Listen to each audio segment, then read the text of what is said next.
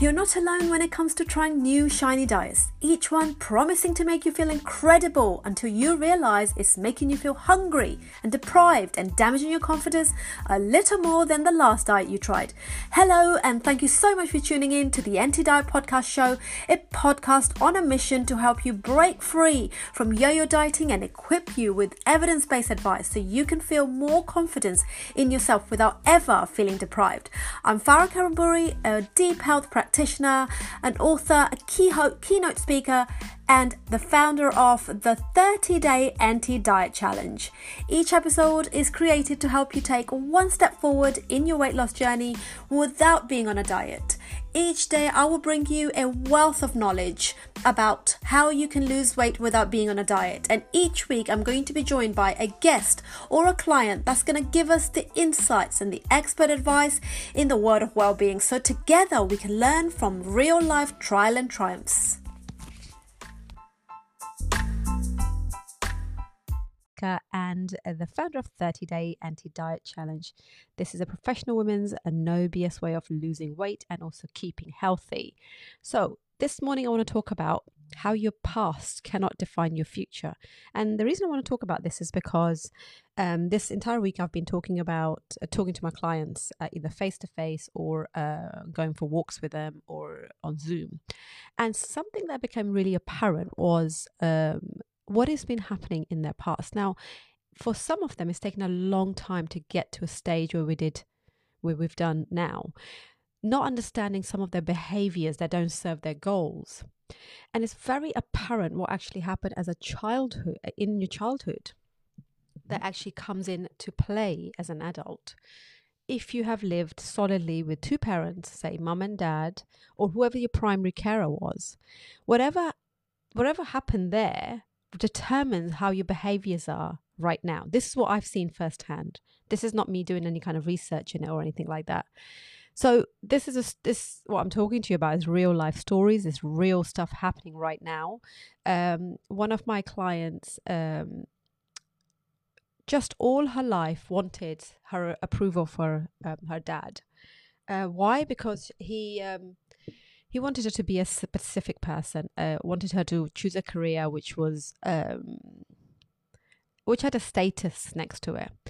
However, she didn't want to do that. She wanted to do something completely different. So she always felt like she never was good enough. You know, imagine growing up knowing that you're not good enough. So when we have children now and we keep pushing our feelings onto them and our what we think they should become you what you don't understand is the damage that's happening in between Okay. Now, there's no one to blame here. Let's put this very clear out there. We are what we are because the way we've been taught and the um, environment we live in. You can't blame other people for it. Blaming parents or grandparents isn't going to get us anywhere. However, the, the reason I want to point it out is because I want you to be aware of where your behaviors have come from. So, this particular client of mine, she didn't want to become this particular status symbol, which her father wanted to be, and she could never prove herself enough in front of her father's eyes. So she just continued to do her thing, but also in, in between maybe became a real rebel and thought, well, you never like what I do, so what can I, you know, what can I do? And then she makes a massive decision of her life, but just really to please her dad. And that decision isn't the right decision for her right now. And she knows it. She knows enough. You know, she's educated enough, got enough emo- emotional intelligence to, realize the decision isn't right, but I'm going to do it because all my life I've done things that my dad has never approved of Nothing wrong, by the way. I'm talking about something, talking about the studies. Um, but I'm going to have to marry. I'm going to have to marry this person because I think it's going to be okay. I, am sure, you know, will, we will grow to like each other or, you know, big, big signs there, warning signs. Don't do it. But ignored those as a result of parents perhaps not being supportive at that time or, or, or dad in this particular case. That then, that then made that, that carved the, the path for her life, didn't it? Because she made one of the biggest decisions of her life to not necessarily please herself, knowingly that it wasn't right. And that carved that that was her destination was then almost delivered because she made that decision. And things did not work out after a few years um, and it was it left her really really raw and sore you know uh, the, the the damaging effects of that knowingly she shouldn't have done that she still did it because there was this i should i should you know do this to please my dad or i think my dad would be happy if i did that. And then you have and then we had another conversation uh, about uh, this is a different client now and we are we've been really finding we've been really digging deep to find out where the habit of going into just just eating like chocolate for example you know where why is it so strong? Like you always thinking about this particular food constantly. Where's that come from? You know we've never got to the bottom of it really but the question's always been there and i've always asked because i still believe in getting to the bottom of something and this is how we this is how i coach. If we can get to the source and sometimes there's no solutions at the source but a realization and awareness ah i see that could be one of the reasons why i behave the way i do around food. And that's what makes you that's what makes you progress in life otherwise you're stuck and you just don't know. And to get to the bottom and the source, you have to have some deep conversations over and over again. You have to be prepared to not ignore it. You have to be prepared that it will hurt a bit. You have to be level up with yourself. You just have to bring it out. It's there. You know it anyway, but you're just not clear. The clarity isn't there until the right questions are asked. And when the right questions are asked and discussions are had, like we have discussions in group format, small group format, these things make people think. So that hour of discussion that we have every week with the group, uh, accelerator group, the group of three ladies, they go back and they think about these conversations. And then they think, well, yeah, let me think. You know, that's a little light bulb moment there. And then they have a revelation and they almost like, I know where I'm going. Well, actually, that what that does is makes you move forward from where you're stuck. Because when you're stuck and you keep blaming yourself and self sabotaging because you are silly and you are so weak and you're pathetic for not sticking to anything and you, why can't you just give this up? I know, I know it's not good for me, but I still can't give it up. When you're questioning like this constantly, there is a deeper answer there because it's not you. You take accountability for your behavior, of course, because you are taking the action. But what's bigger than that is what's driving you constantly to the kitchen? What's driving you constantly to pick up a chocolate bar or think about a chocolate bar? And then you tell yourself you're not going to have it, but then you think about it because deprivation leads to thinking about foods that you've told yourself you can't have. So you keep thinking about these foods constantly. And then if you think about anything constantly, wherever your energy goes, fo- your focus goes, energy flows, meaning you're going to go and get this thing eventually because you're thinking about it so much. So now we now know the source of what actually happened and what the, the summary of it is really that um, my client's mom was very, very strict and she wouldn't let them have any, she wouldn't let neither of the siblings have any um, children have any chocolate or any candy or should or should be very uh, controlled in how much they had. And they will go around finding figuring out ways to get it because all other kids had it. Most kids had it in school but they didn't. So they were brought up in kind of a bit of a deprivation when it came to candies and things. And one would think they're doing something re- the parents doing something really good uh, creating a healthy lifestyle. But there's a, that difference. And i said I, I actually said on my podcast you can actually get obsessed about things like that you, and it, this is actually a form of disorder when you get obsessed about not giving your children any form of sweets or sugars because their friends all it's all around you see. So when there's no balance i.e the health food is 100% but the other um the junk food is nothing the balance will that's not called a balance that's very extreme behavior. Um, and that extreme behavior can sometimes cause some children to in their adult life excuse me, when they actually become 18, 19, they go off doing their own thing. What do you think they're going to do? Now they have freedom, you know, and, and they know that they've been told not to have it, or they got yelled at if they did take one uh, out the cupboard, um, or went and bought some and hid the wrappers in their bag, or whatever. Not all of these are signs when you can't actually eat things in peace and ease and in front of other people you're hiding it that's because you got something to hide and that's not a good sign so when you become 18, 19, you have your own money, you have your own life, you go and binge eat now because no one's going to stop you now because the parent is not involved, plus you're on your own. So what happened here was this parent forgot to or didn't quite know how to balance and also didn't teach them reasons behind it. So put in a they put in a boundary quite solid, quite high up there. One couldn't that one that couldn't be climbed over. However, they didn't quite explain the reasons behind it. When you just tell your children you're not having it because you haven't explained how much sugar they've already had, what what's in this that you don't want them to have so often, um, what are the benefits and, and what are the um, negative effects of having this too many times. When you haven't explained any of this, how everybody has got brain and they have logic. How would they logic with this? How would they come to terms with why they're not having it? All they're seeing is their mother is a nightmare for not letting them have it, and they in fear of her. That's it. There's no understanding behind why not. So you're now grown up thinking all the sweets are bad. So you're now building a rapport with food, not really good. So you may then grow up actually having an uh, you might become obese, you might put on lots of weight because you just don't know the education behind what does a balanced food look like versus just being told you're not having these because they are not good for you. That's it. And that's not the truth. That's not the real reason. So when you are going to, so going, you know, so these effects from from my clients, they are in their 40s right now. Right, this is how they've been brought up and no one can be brought up perfectly by the way. These are just things that we have. This is just reality. What we want to do is to come to terms with this this kind of awareness by firstly speaking up about it.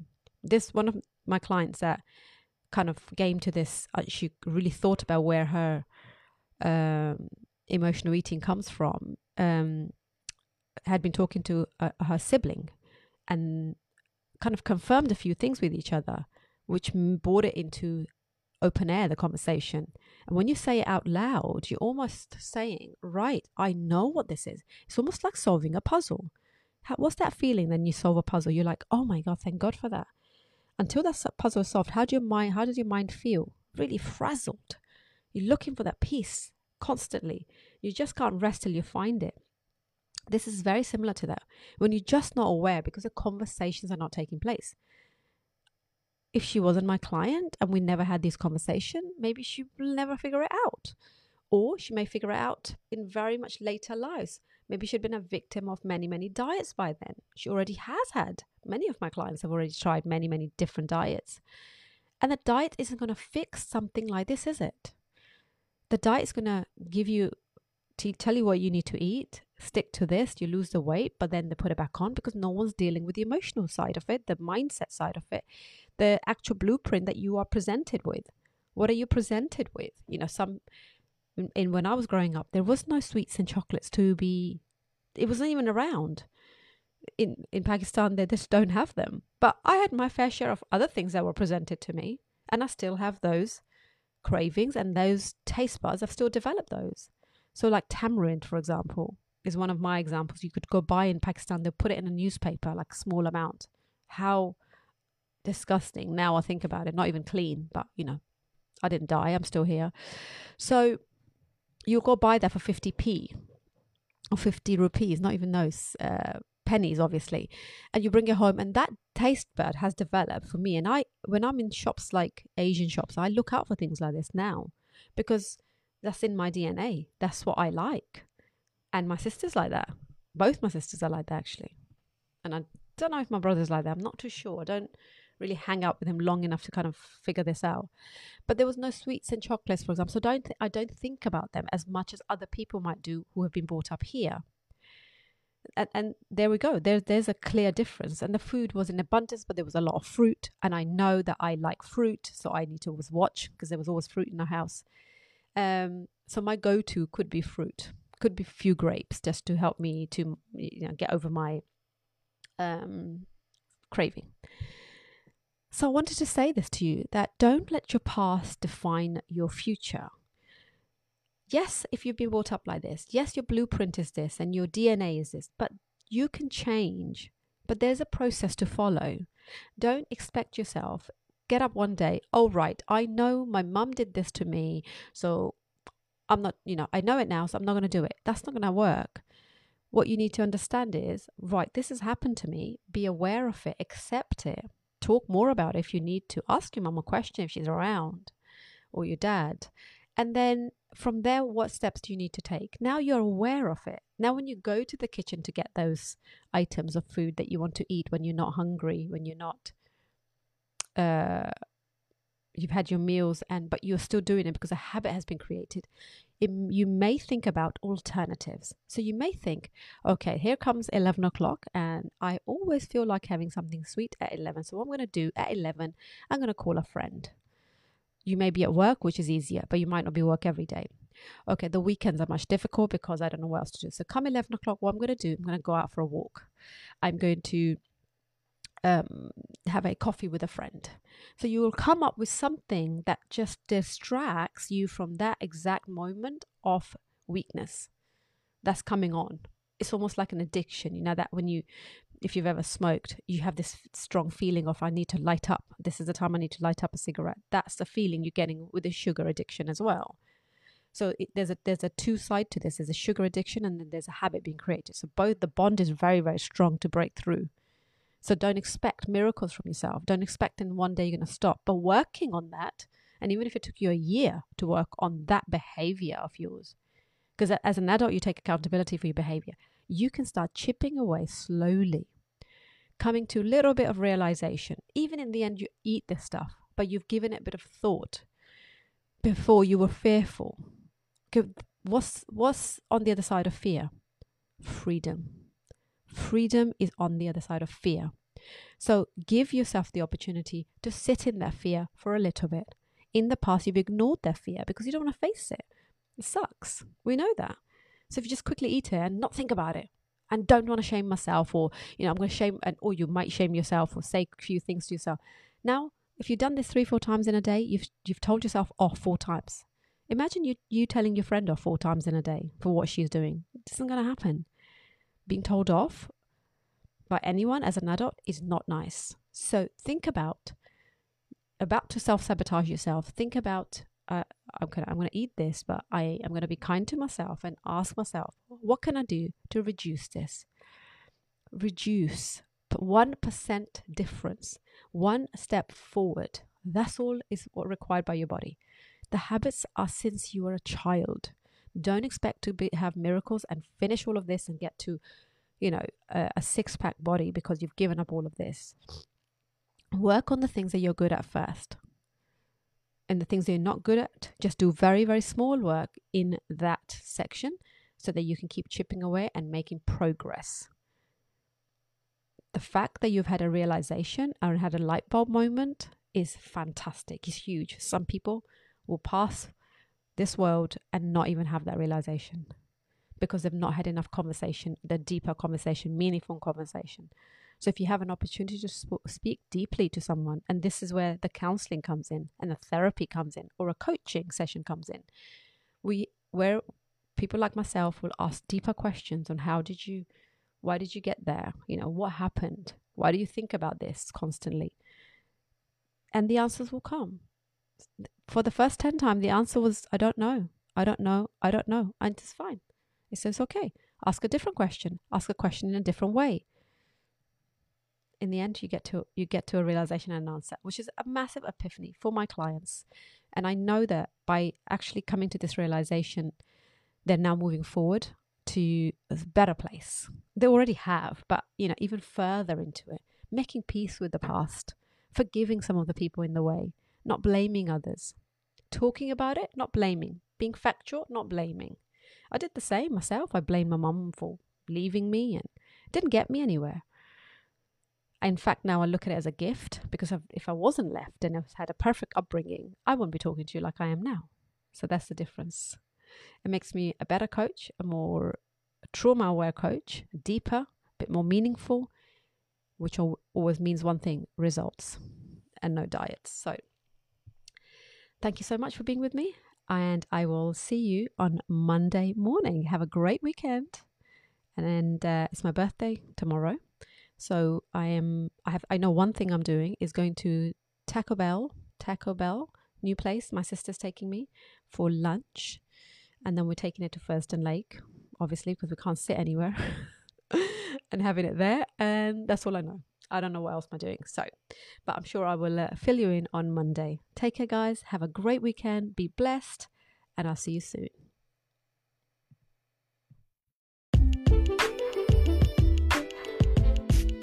Hey everybody! This is Farah again. I wanted to invite you to the best thing I've ever created inside the Deep Health community. It's a challenge and we call it the 30 Day Anti Diet Challenge. Every professional woman is one challenge away from achieving the life where she can gain control over her health and her weight loss. I've created this challenge to help you lose up to 10 pounds in weight no matter where you are in your weight loss journey. This challenge is going to help you to understand why the diets you've tried in the past that haven't worked and why eating this way can revolutionize the way you look at food and transform your body and create that ultimate success. I recommend highly you do this right now. Stop this video, pause it, go online and press the 30 day anti diet challenge.com and join the next challenge. The next challenge starts in few days.